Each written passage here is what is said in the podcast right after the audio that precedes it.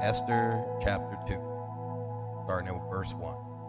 We're going to go to verse 18. Esther made queen. Later, when King Xerxes' fury had subsided, he remembered Vashti and what she had done, and what he had decreed about her. Then the king's personal attendants proposed, let, it, let a search be made for a beautiful young, young virgins for the king. Let the king appoint commissioners in every province of his realm to bring all these beautiful young women into the harem at the citadel of Susa. Let them be placed under the care of Haggai, the king's eunuch, who is in charge of the women, and let beauty treatments be given to them. Then let the young woman, woman who pleases the king be queen instead of Vashti.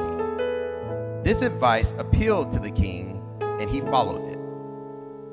Now there was in the citadel of Susa a Jew of the tribe of Benjamin named Mordecai, son of Jair, the son of Shishmai, Shishmai, and the son of Kish, who had been carried into exile from Jerusalem by Nebuchadnezzar, king of Babylon. Among those taken captive with Jehoiachin, king of Judah, Mordecai had a cousin named Hadassah whom he had brought up because she had neither father nor mother. This young woman, who was also known as Esther, had a lovely figure and was beautiful. Mordecai had taken her as his own daughter when her father and mother died. When the king's order and edict had been proclaimed, many young women had brought to the citadel of Susa and put under the care of Hegai. Esther also was taken to the king's palace and entrusted to Haggai, who had charge, who had charge of the harem. She pleased him and won his favor. Immediately, he provided her with her beauty treatments and special food. He assigned to her seven female attendants, selected from the king's palace, and moved her and her attendants into the best place in the harem. Esther had not revealed her nationality and family background because Mordecai had forbidden her to do so. Every day he walked back and forth near the courtyard of the harem to find out how Esther was and what was happening to her. Before a young woman's turn came to, uh, into, to go into King Xerxes, she had to complete 12 months of beauty treatments prescribed for the women, six months of oil of myrrh, and six, of, six with perfumes and cosmetics. And this is how she would go to the king. Anything she wanted was given to her to take with her from the harem to the king's palace. In the evening, she would go there, and in the morning return to another part of the harem to take care of, Shah, uh, of Gas, the king's eunuch, who was in charge of the concubines. She would not return to the king unless he was pleased with her and summoned her by name. When the, when the turn came for Esther, the young woman Mordecai had adopted, the daughter of of his uncle Abihail to go to the king, she asked for nothing other than what Haggai, the king's eunuch, who was in charge of the harem, suggested. And Esther won the favor of everyone who saw her. She was taken to King Xerxes in the royal residence in the tenth month, in the month of Tebeth, and in the seventh year of his reign.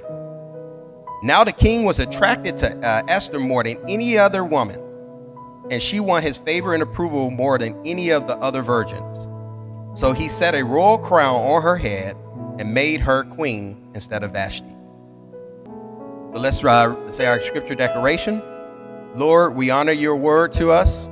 May your truth become our heart's pursuit and our lives' practice. Thank you. Amen. well, thank you, Peter.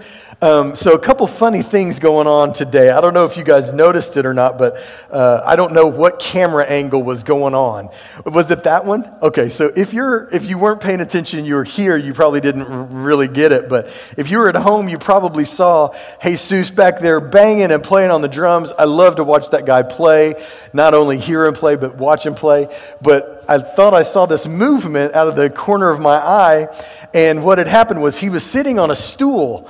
And as he was sitting on a stool, it like dropped on him. So he was like playing and then boom, like this, you know? And I looked and I was like, Jesus looks shorter to me all of a sudden.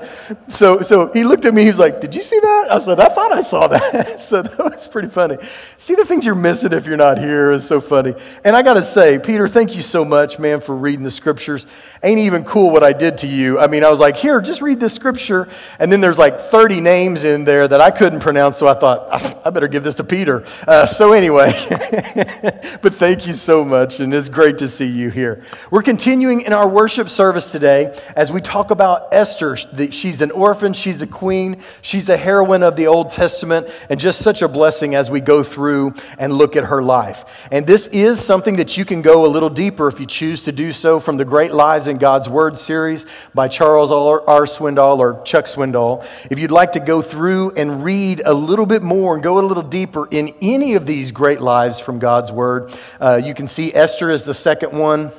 David, Esther, Joseph, Moses, Elijah, Paul, Job. Then this is called uh, Fascinating Stories of Forgotten Lives. And then there is Jesus, the ultimate life. And I've read a lot of these, and they are every single one worth your time. And uh, what's great about them, honestly, is, is as he does his teaching in the book, it's just a way for you to learn to look for a few little clues and dig a little deeper and just kind of ask yourself a few small questions that helps anytime you read the Bible to be more meaningful and more powerful. Well, if you remember from last week, one of the main things about Esther that makes it a very unique book is, and this is our something to learn today, we learned it last week, we're going to revisit uh, it this week, and that is of all the 66 books in the Bible, the book of Esther is the only one that does not expressly mention God's name in its pages. However, God's fingerprints are all over this story in everything and every event that is detailed in it. You can just see God's movement. His providence is a word that often comes up when we talk about Esther. And so, as we look at this, just understand it is a beautiful book. And I want to kind of make sure that you also grasp this. The timeline from the Old Testament is something that I've been sharing with you, and you can kind of just double check and look at this if you'd like. But as you look at this, this story of Esther happens approximately 475 BC. It's probably after she's been reigning a few years. But um, Esther roughly happens towards the end of the Old Testament, even though in the Old Testament books order, it begins with you know, Genesis, Exodus, Leviticus, Numbers, Deuteronomy, Joshua, Judges, Ruth, you know, all of these. Well, if you look closely, those are going from the books of the law to the books of history. Then it goes into Psalms, Proverbs, Ecclesiastes. Those are books of poetry. Song of Solomon is included. And then into books of prophecy. And so it's arranged topically, not chronologically. That's why Esther, even though it's towards the end of the Old Testament period, is actually kind of in the middle of the Old Testament. And so if you follow that and grasp that and understand it, it will help you as you read through the different books of the Bible. Now, if you kind of have been following along, or if you took my advice, and I encourage you, go back and read the book of Esther because it is a powerful book. You'll get a lot, you'll learn a lot, and it will be, a, it's almost like a movie script, to be honest with you. As you read through it and go a little deeper beyond some of the, the, the scriptural type of language, it's something that you turn into a movie. It's just a great book. And so, as you kind of look at this book, it's kind of your way of being reminded that the book and the crown and all of the things that are going on for Esther, it is happening. And I don't know about you guys, but have you ever read a book, like a fiction book, and you're like, hold on just a second. Now, who is that? Have y'all ever done that before? Especially if you read a few chapters and then you come back in the third or fourth chapter, it's been a few days, and you go back and you go, hold on which person is that in this story? Because I haven't quite gotten them all down yet. Well, if that's the case for you, I just want you to keep them straight. Here's who we're talking about in Esther chapter 1 and Esther chapter 2. Esther chapter 1 begins with Xerxes, the ruler of the Medo Persian Empire, the most powerful empire in all the world at that time. And then it goes to Vashti, his queen, but she was deposed in Esther chapter 1. Do y'all know what deposed means? She got the boot. That's right. She got kicked out because she absolutely refused to do what the king said to do. It embarrassed him, and all of his advisors said, Well, don't let her embarrass you in front of all your friends. You ought to just write a law that says she can't ever come back into your presence again. And he goes, You know what? That's exactly what we're going to do. And so he wrote down the law. But do you guys remember what I shared with you last week? There's something special about the law of the Medes and the Persians, and that is, is that if you wrote the law, you could not repeal that law. You know, we, we had prohibition and we repealed it. You know, was a thing that we had, and then we said, no, no, that's no longer the law of the land. In the Median and Persian Empire, if you wrote the law and you were already considered a god, which is what they did with all of their kings. Well, gods don't make mistakes, so the thing that you cannot do is repeal a law that they wrote. And so he wrote that Vashti, his wife, could not ever come back into his presence. And then later, he regretted it and we're going to talk a little bit about what he does to overcome that regret here in just a little bit. And then you might have heard it mentioned Mordecai, as Peter read. He was a Jew who was living in exile in Susa, the capital of the, the Medo Persian Empire, and he was raising an orphaned cousin. Now, you might not have grasped that or heard that, but that's what it means when it says she had no mother, she had no father, she had nobody to take care of her, and Mordecai steps in. We're going to talk about the hero of the story, Mordecai and Esther, next week as we talk about um, the Father's Day things that we're going to be mentioning. And then the fourth person is, of course, Esther herself. She's a beautiful young Jewish orphan who is pressed into a beauty pageant for the absolute highest stakes.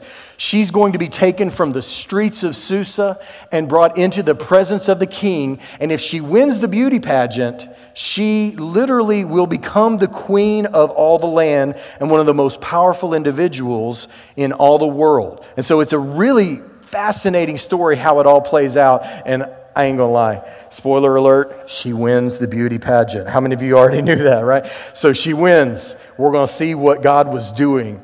And last week's episode, just to make sure, Xerxes, the king of the Medo Persian Empire, threw a wild party.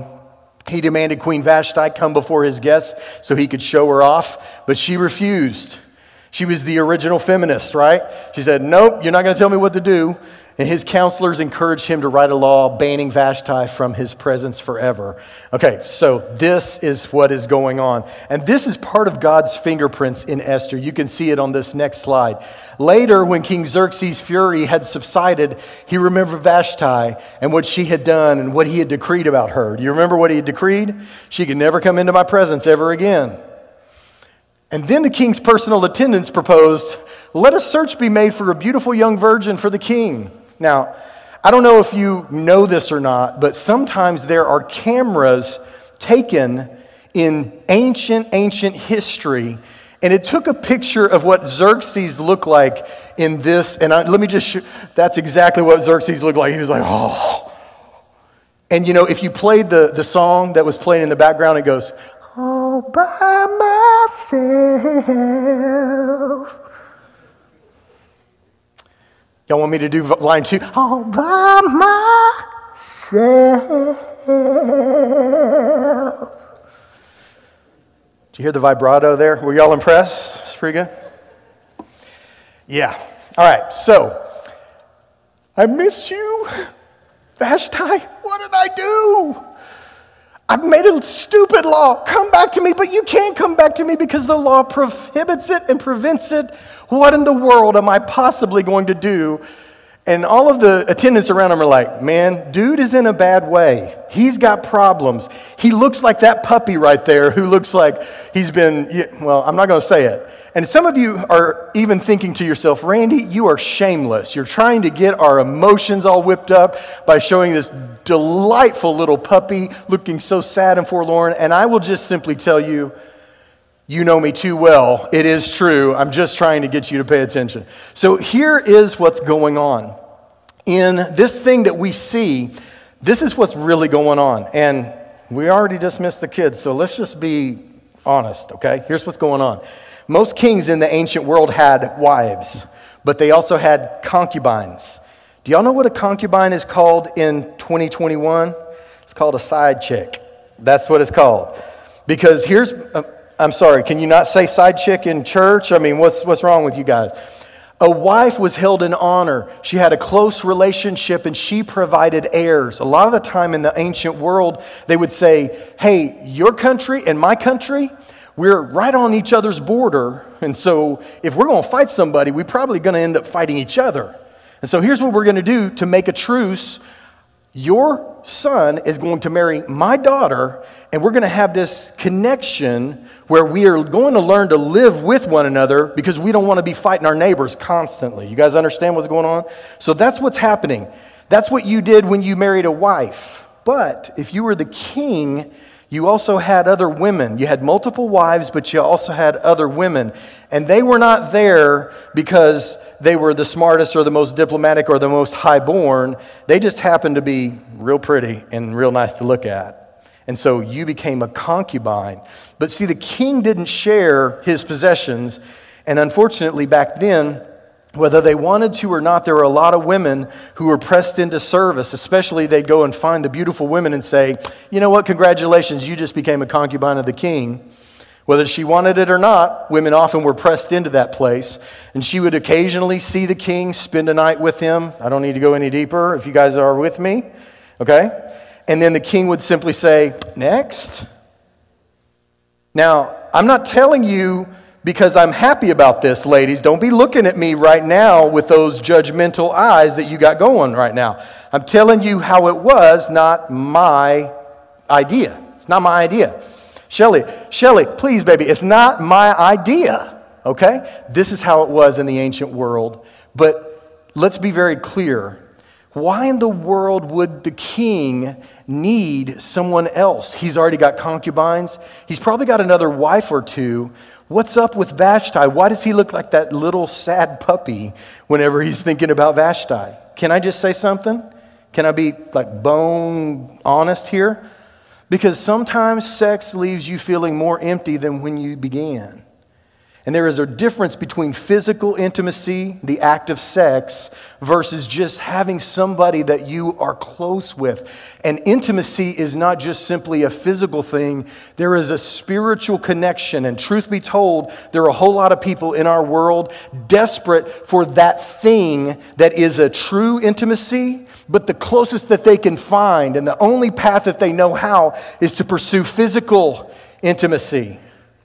Now, let me just say something else. This is, I ain't trying to be crude or vulgar, but I want you to hear and understand that almost every single thing that God has created outside of human beings mate in a different way. In human beings, we're one of the few creatures that God created that mate face to face. This is not me trying to get dirty. This is me trying to tell you that you were created for intimacy. And even a heathen king who had all of the women that he wanted and all the wives that he needed, all of that stuff still did not bring him satisfaction. Let me just say in our modern world, the truth is is that you've probably been told that this Physical intimacy brings you satisfaction, but I'm here to tell you it's a lie and it will not. The only way to really experience true intimacy is with God involved in a relationship. And that is the only thing that truly satisfies. Now, I could get even more awkward and go on and on, but if I can get an amen, I can keep moving. Can I get an amen? So, this is true. We know that Xerxes is looking for something more than a one night good time. He's looking for somebody to be his soulmate. Probably Vashti was that, and he wrote her out. And now she's gone and she can't be brought back. So his attendants say, He needs something. I got an idea. Let's do a beauty contest. We'll pull every young woman in and we'll see that he chooses the one that he wants, and then he will have a new queen. All right, so very quickly, let me just say this. Uh, let's go let's, let's go a little deeper. If you saw that passage of scripture at the beginning of Esther chapter 2, he says, at the end of these things, when the king was once again sad, if you don't look a little deeper into the timeline, you don't understand. But i have already talked a little bit about true intimacy. What happened between Vashti being disposed, uh, deposed and Queen Esther being brought in as queen has actually been made into a movie. How many of you guys have ever, well, okay, no, don't, don't answer if you've ever seen 300, but this is, you've heard of the 300. This is Sparta, right? That, that movie. None of y'all have seen that? None, okay, one or two of y'all are like, okay, Pastor Randy's pretty good. It's pretty good imitation. And what's craziest about this picture is I literally you know how much rain's been going on here in Houston. When I went and got the mail the other day, I was wearing the exact same outfit. I had my shield on, you know, and all that stuff just to make sure I didn't get too. All right. Just trying to see if y'all are awake. Do you remember the story? The 300, the guys from Sparta won. And who did they defeat? All of the armies and even Xerxes himself. Do you remember? The Xerxes that we're talking about in Esther is the same one who in 480 BC lost a huge excursion and campaign into Greece. And so he comes back to his capital city and he's looking around. He's like, man, I, I guess maybe my world has fallen apart a little bit. Who can I turn to? And that's why he looks like that little puppy dog. He needs somebody who knows him somebody who cares about him more than just simply being the king. And that does not come in a one night stand. It comes instead with the true intimacy. So he's looking around, and guess who God provides? Esther. And here is the big idea today that I want you guys to look at. And then, um, yeah, let's go back to, yeah, let's go, let's go forward one slide. Here's the big idea God uses individual people to accomplish his purposes in the world. Now, let me just go a little deeper. A lot of the time, we think that God uses these groups of people and these groups of people and this large group of people. Most of the time, when God's at work, he raises up individuals to lead.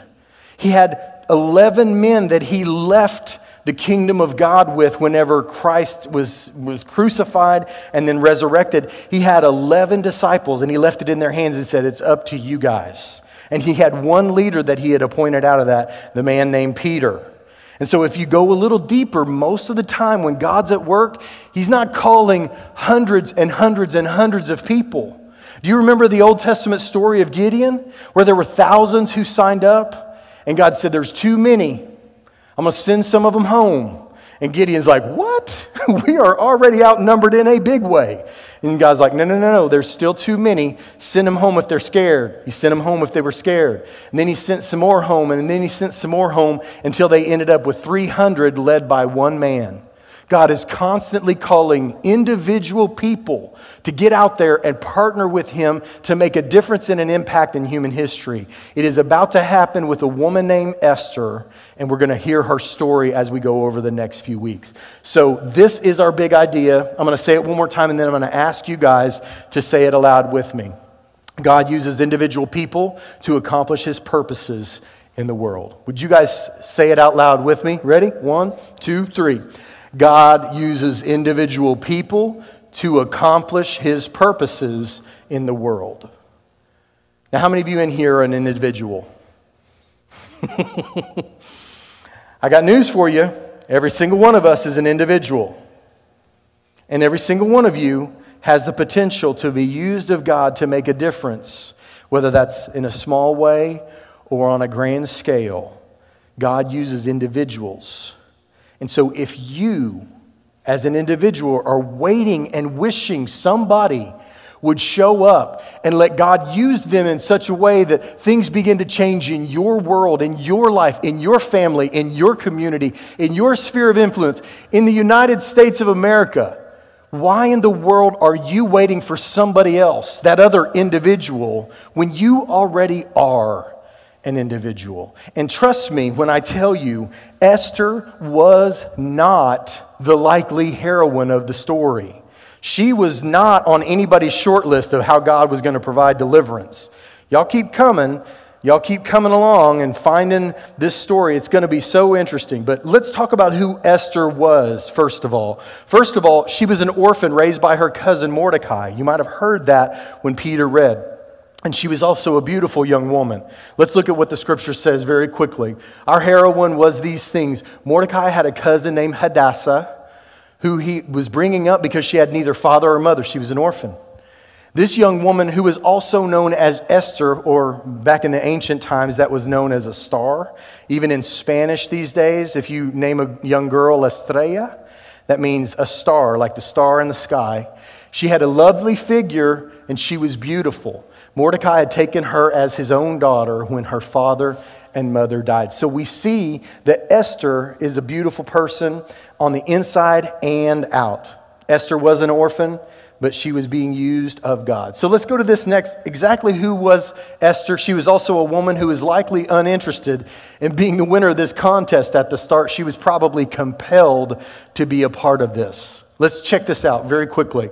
When the king's order and edict had been proclaimed, many young women were brought to the citadel of Susa and put under the care of Hegai Esther was also taken to. You notice that I bolded that? He was taken to, she was taken to the king's palace and entrusted to Hegai, who had charge of the harem. Chuck Swindoll, in his book there, he writes that the word for taken to here is often used in other places in the Old Testament to indicate taken away by force. She was probably taken. Can I just tell you probably what happened? More than likely, what happened is somebody saw her on the streets, said, That girl is beautiful. She's got grace. She's got dignity. That girl is beautiful. And so they got her and they brought her and said, Congratulations, you're participating in a beauty contest. She's like, I don't want to go. He said, No, you're going. The king says so. So she was compelled to be involved in this, then she probably didn't really want to. Well, let's go to this next slide. Our heroine, Esther, was all of these things, but she was a woman who was favored by everyone that she met. Now, just stay right there for just a quick second. Number three and number four, they go hand in hand, and I'm going to tell you.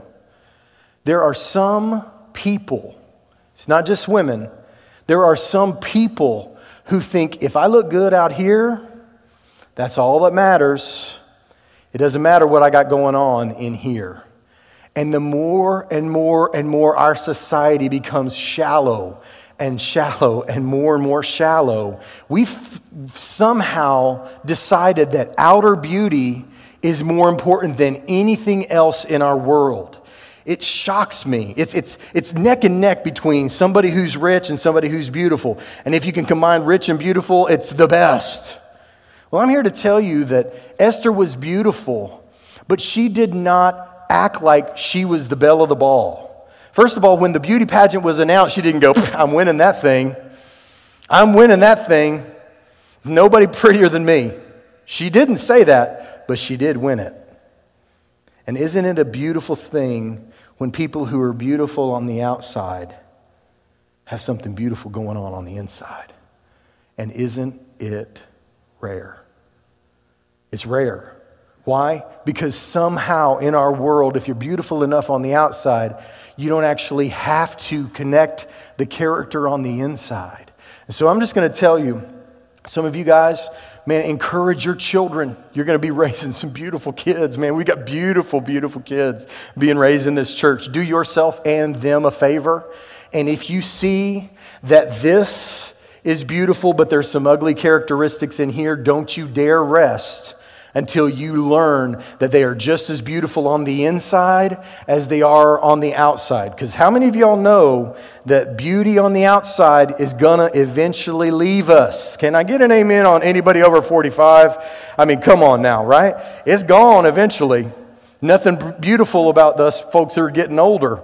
Stuff sagging where it doesn't need to be sagging, and stuff bigger than it needs to be, and stuff smaller. Just, eh, you know. All right, you know. All of the things on the outside that have gotten you by will eventually go away. And the only thing that you will be left is character. And isn't it awesome that this woman, Esther, who was incredibly beautiful on the outside, was clearly just as beautiful on the inside? And everybody that she met loved her and wanted her to succeed. It's just cra- it's crazy. All right, well, let's keep going here very quickly. Let's go to this next slide we talk about how Esther was favored by everyone. It says that she was pleased and won the favor of Hegai, who was in charge of the harem. Let's go to this next slide. And we see here Esther won the favor of everyone who saw her. This is a different person. And so each and every person that keeps coming in contact with her, they keep finding her to be their favorite. It's an amazing thing. All right, so exactly what do we learn? What do we learn? Let's just talk about this, some of the lessons that we take away. And then I want to tell you a couple of stories about some people who were a lot like Esther, who didn't have much going for them, and then suddenly God used them in amazing ways. All right, let's check this out. What do we learn? First of all, I'm going to talk to our men. I'm going to talk to our men. Men, y'all listen up. Ladies, plug your ears. Not, nothing to see here. Y'all check your Facebook page or something. I don't know what you're going to do you know, however you want to spend your next few moments. Men, can I tell you something? Sometimes we do stupid stuff that we regret later. We got to be wise in how we act and who we listen to. Men, if you don't have people who are going to tell you when it's not convenient and you are doing the wrong thing, you are not surrounding yourselves with the right kind of people. Do you remember that puppy dog that was sitting there going, I wish Vashti was still around? You don't want to be that guy because you listen to your boys saying, hey, get her out of here, show who the real man is. Man, sometimes we can hear that stuff in our ears and we're like, that sounds right, that sounds right. And then later, when the heat of the moment is gone, we've done something stupid that cannot be undone. Here in a minute, I'm going to call the ladies back. We don't want to tell them that we know this about ourselves, but let's keep this between ourselves. But men, make sure you're careful of who you're listening to and make sure that you don't do something that's so far flying off the handle that you regret it later. You guys with me? Men, can I get a big, deep voiced, big, hearty amen? Can y'all give me an amen, men? I like it. All right. Hey, ladies, y'all come on back. Come on back. Men, y'all check your Facebook page for a second. Ladies, I want to talk to you. All right, let's go to this next one. Always value the correct things. Always value the correct things. Because this world will tell you what to value and how you're supposed to look and how you're supposed to be and how you're supposed to act and all that stuff. And this world will tell you what is beauty. But I'm here to tell you that there are women all throughout the scriptures Maybe pretty plain looking women on the outside, but virtuous on the inside. Go back and read Proverbs 31, which I preached out of on Mother's Day. And ladies, can I just be honest with you? I was honest with the, the guys who are away for a moment. Can I just be honest with you, ladies? It's harder and harder and harder as you get older and older and older to be the same kind of loving, kind, and gentle person. Because just like men do, you get jaded. You get frustrated. You let other things build up and you don't let them go. And so instead of being a tender young woman that you used to be, you can be a hard, hardened person, a hard hearted person as you grow later in life. And you don't want to be that person as you grow older. You want to be growing in beauty, inner beauty. And that is not going to come on the outside, it's going to come on the inside, but it will not come at all if you let these things that bother you build up and pile up and you become hardened. And, folks, I hope that you grasp and understand, ladies, that we want you to grow in beautiful, uh, in the beauty on the inside and be a beautiful example of motherhood and grandmotherhood, and those, those things kind of come to you. Don't become jaded or hard hearted, and that's very, very hard to do. You guys understand what I'm saying? So, watch that, and I'm going to call our men back and they'll join us, okay? Okay, so girls' talk is over. Guys' talk is over. Let's talk for all of us for just a second. All right, everybody. Here's the third thing. What do we learn? Um, let's go to this next slide. Oh, yeah, this, this one. This one right here. We've all heard that God moves in mysterious ways, and it is true, but God also moves in mundane ways and on mundane days. That means that what was happening in Esther when she had her chance to be the woman who would be queen, she was already ready. When the door of opportunity opened, guess who was ready to step right into it?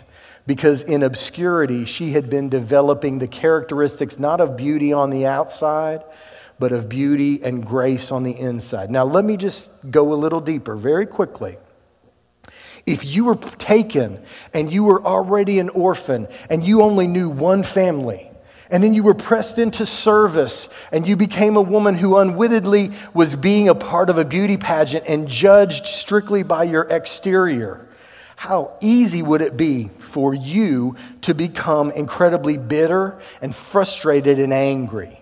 It would be so easy for that to happen. And yet, Esther, every single person that she encountered, she encountered with grace. That's who she was. And so that brings us to this slide here on this next one.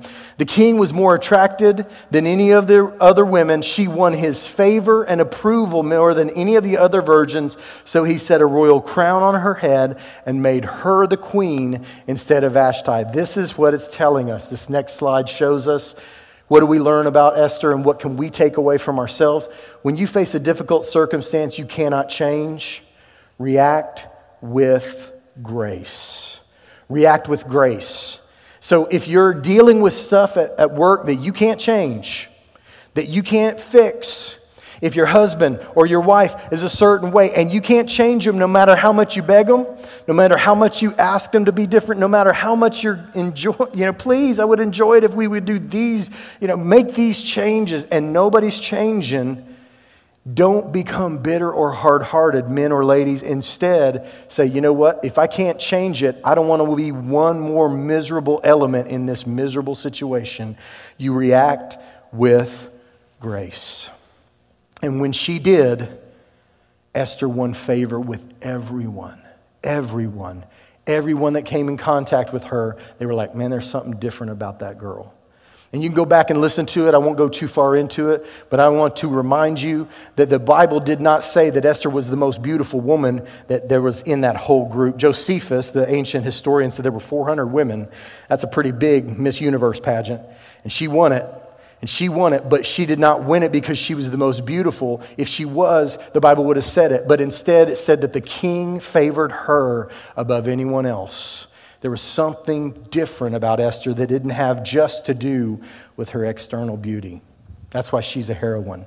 Okay, so very quickly, here's a big question for you and for me as we bring this to a close.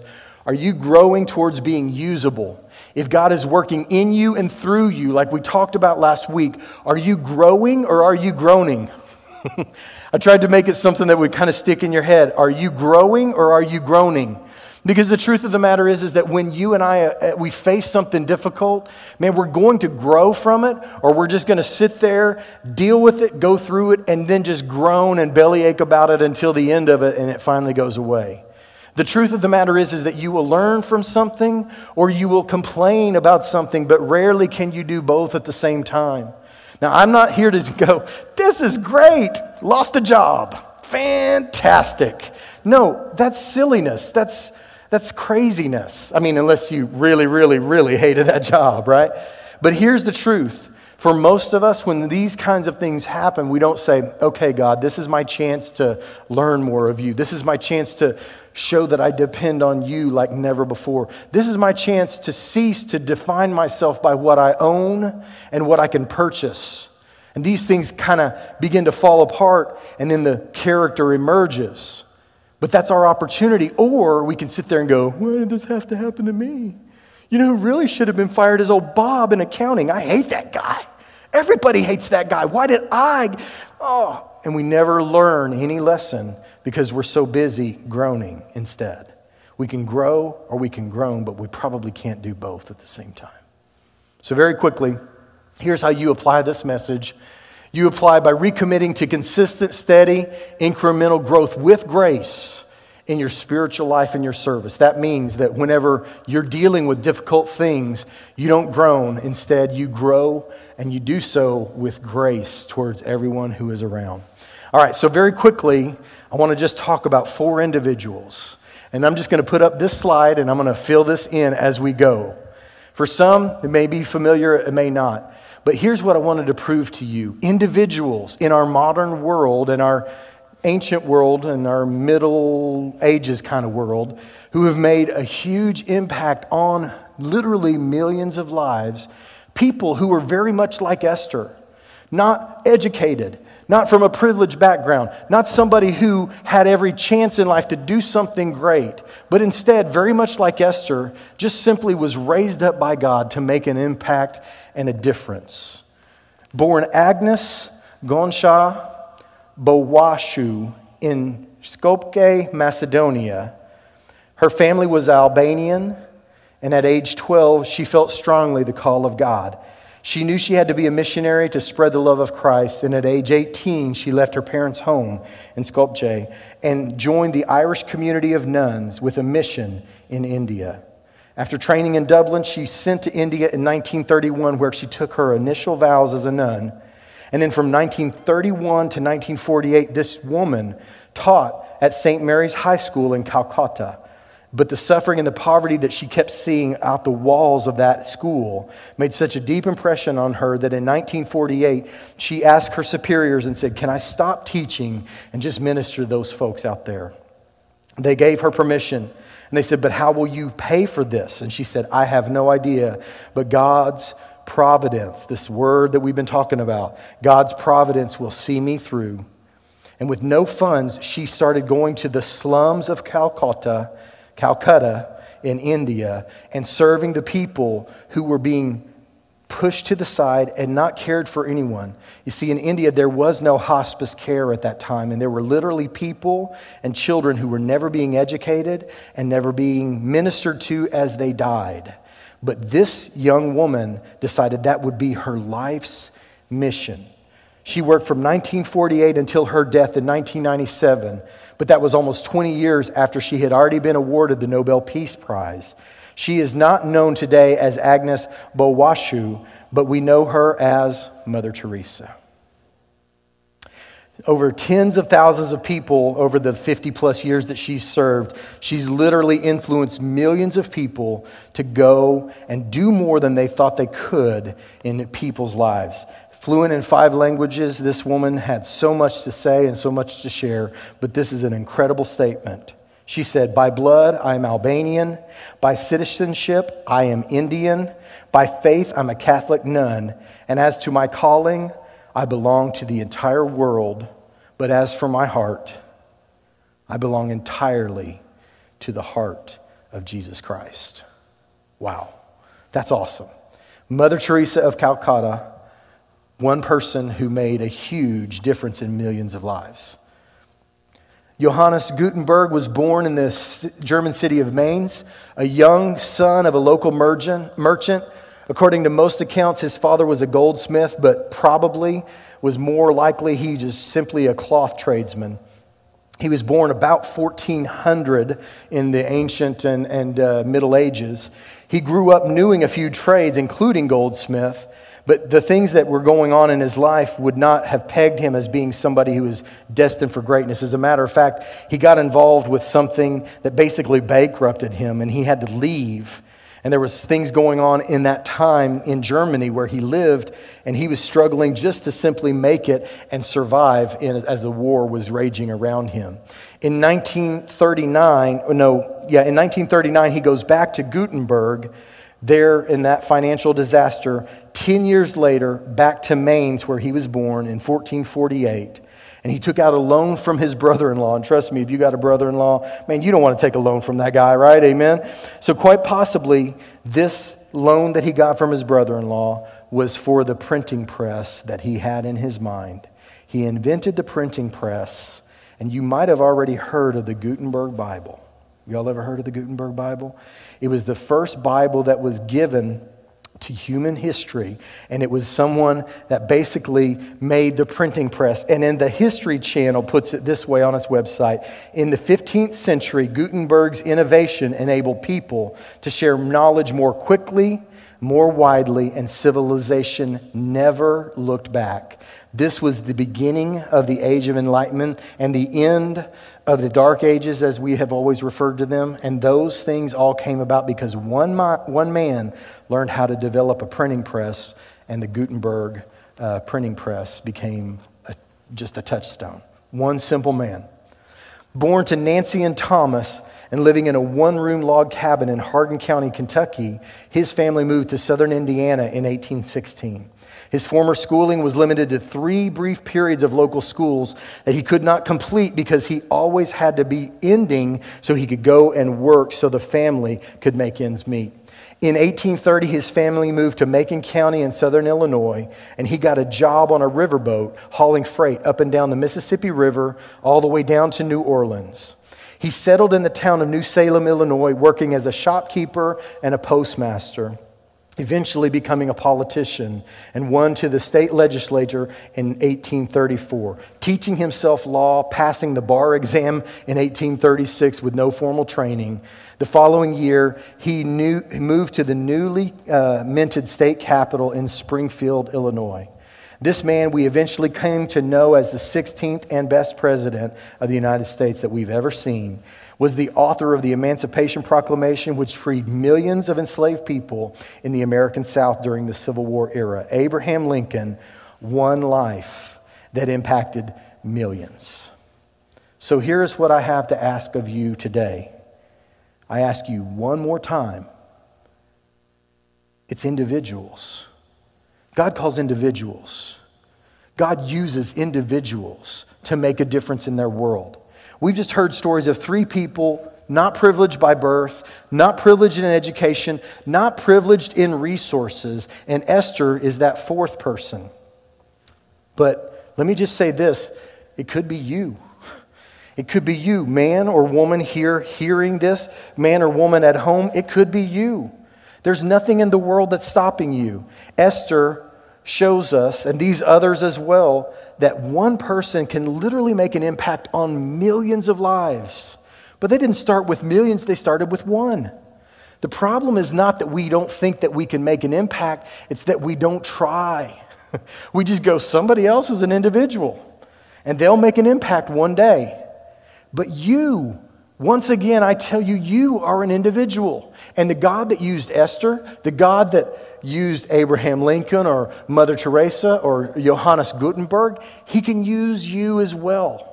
Now, I'm not saying that you're going to invent the printing press or be the president of the United States. I, I don't know what God has for you. But maybe your impact is, is 10 or, or 50 or 100 or 200 or 1,000 or 2,000 or 10,000. It does not matter. The problem for most of us is that we're just waiting for somebody else to make our world a better place, and it just keeps passing us by. And we are not growing, and we're not approaching our world in grace.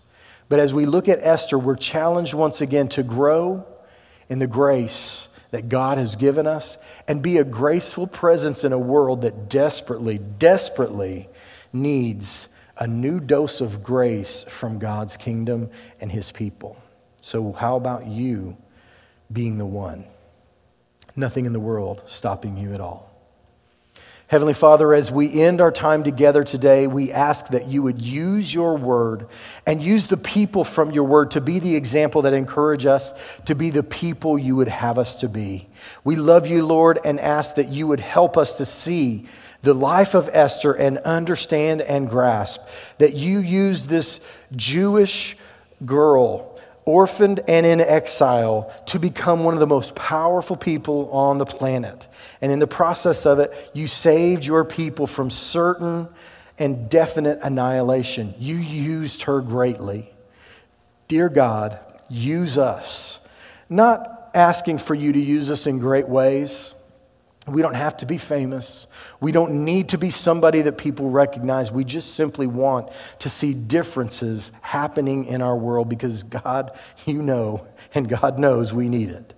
We need our world to be a different place, and we have already found the answer, and that is you.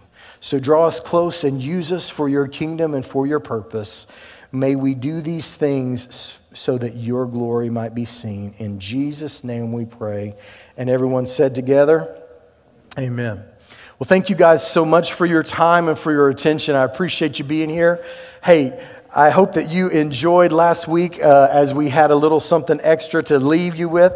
We're going to do something very similar on July 4th. We'll have more details yet to come.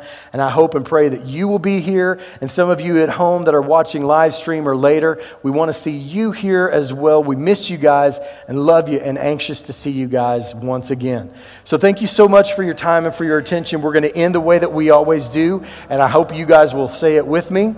We've just heard God's word, so now let's go live it. God bless you. You're dismissed. Love you guys.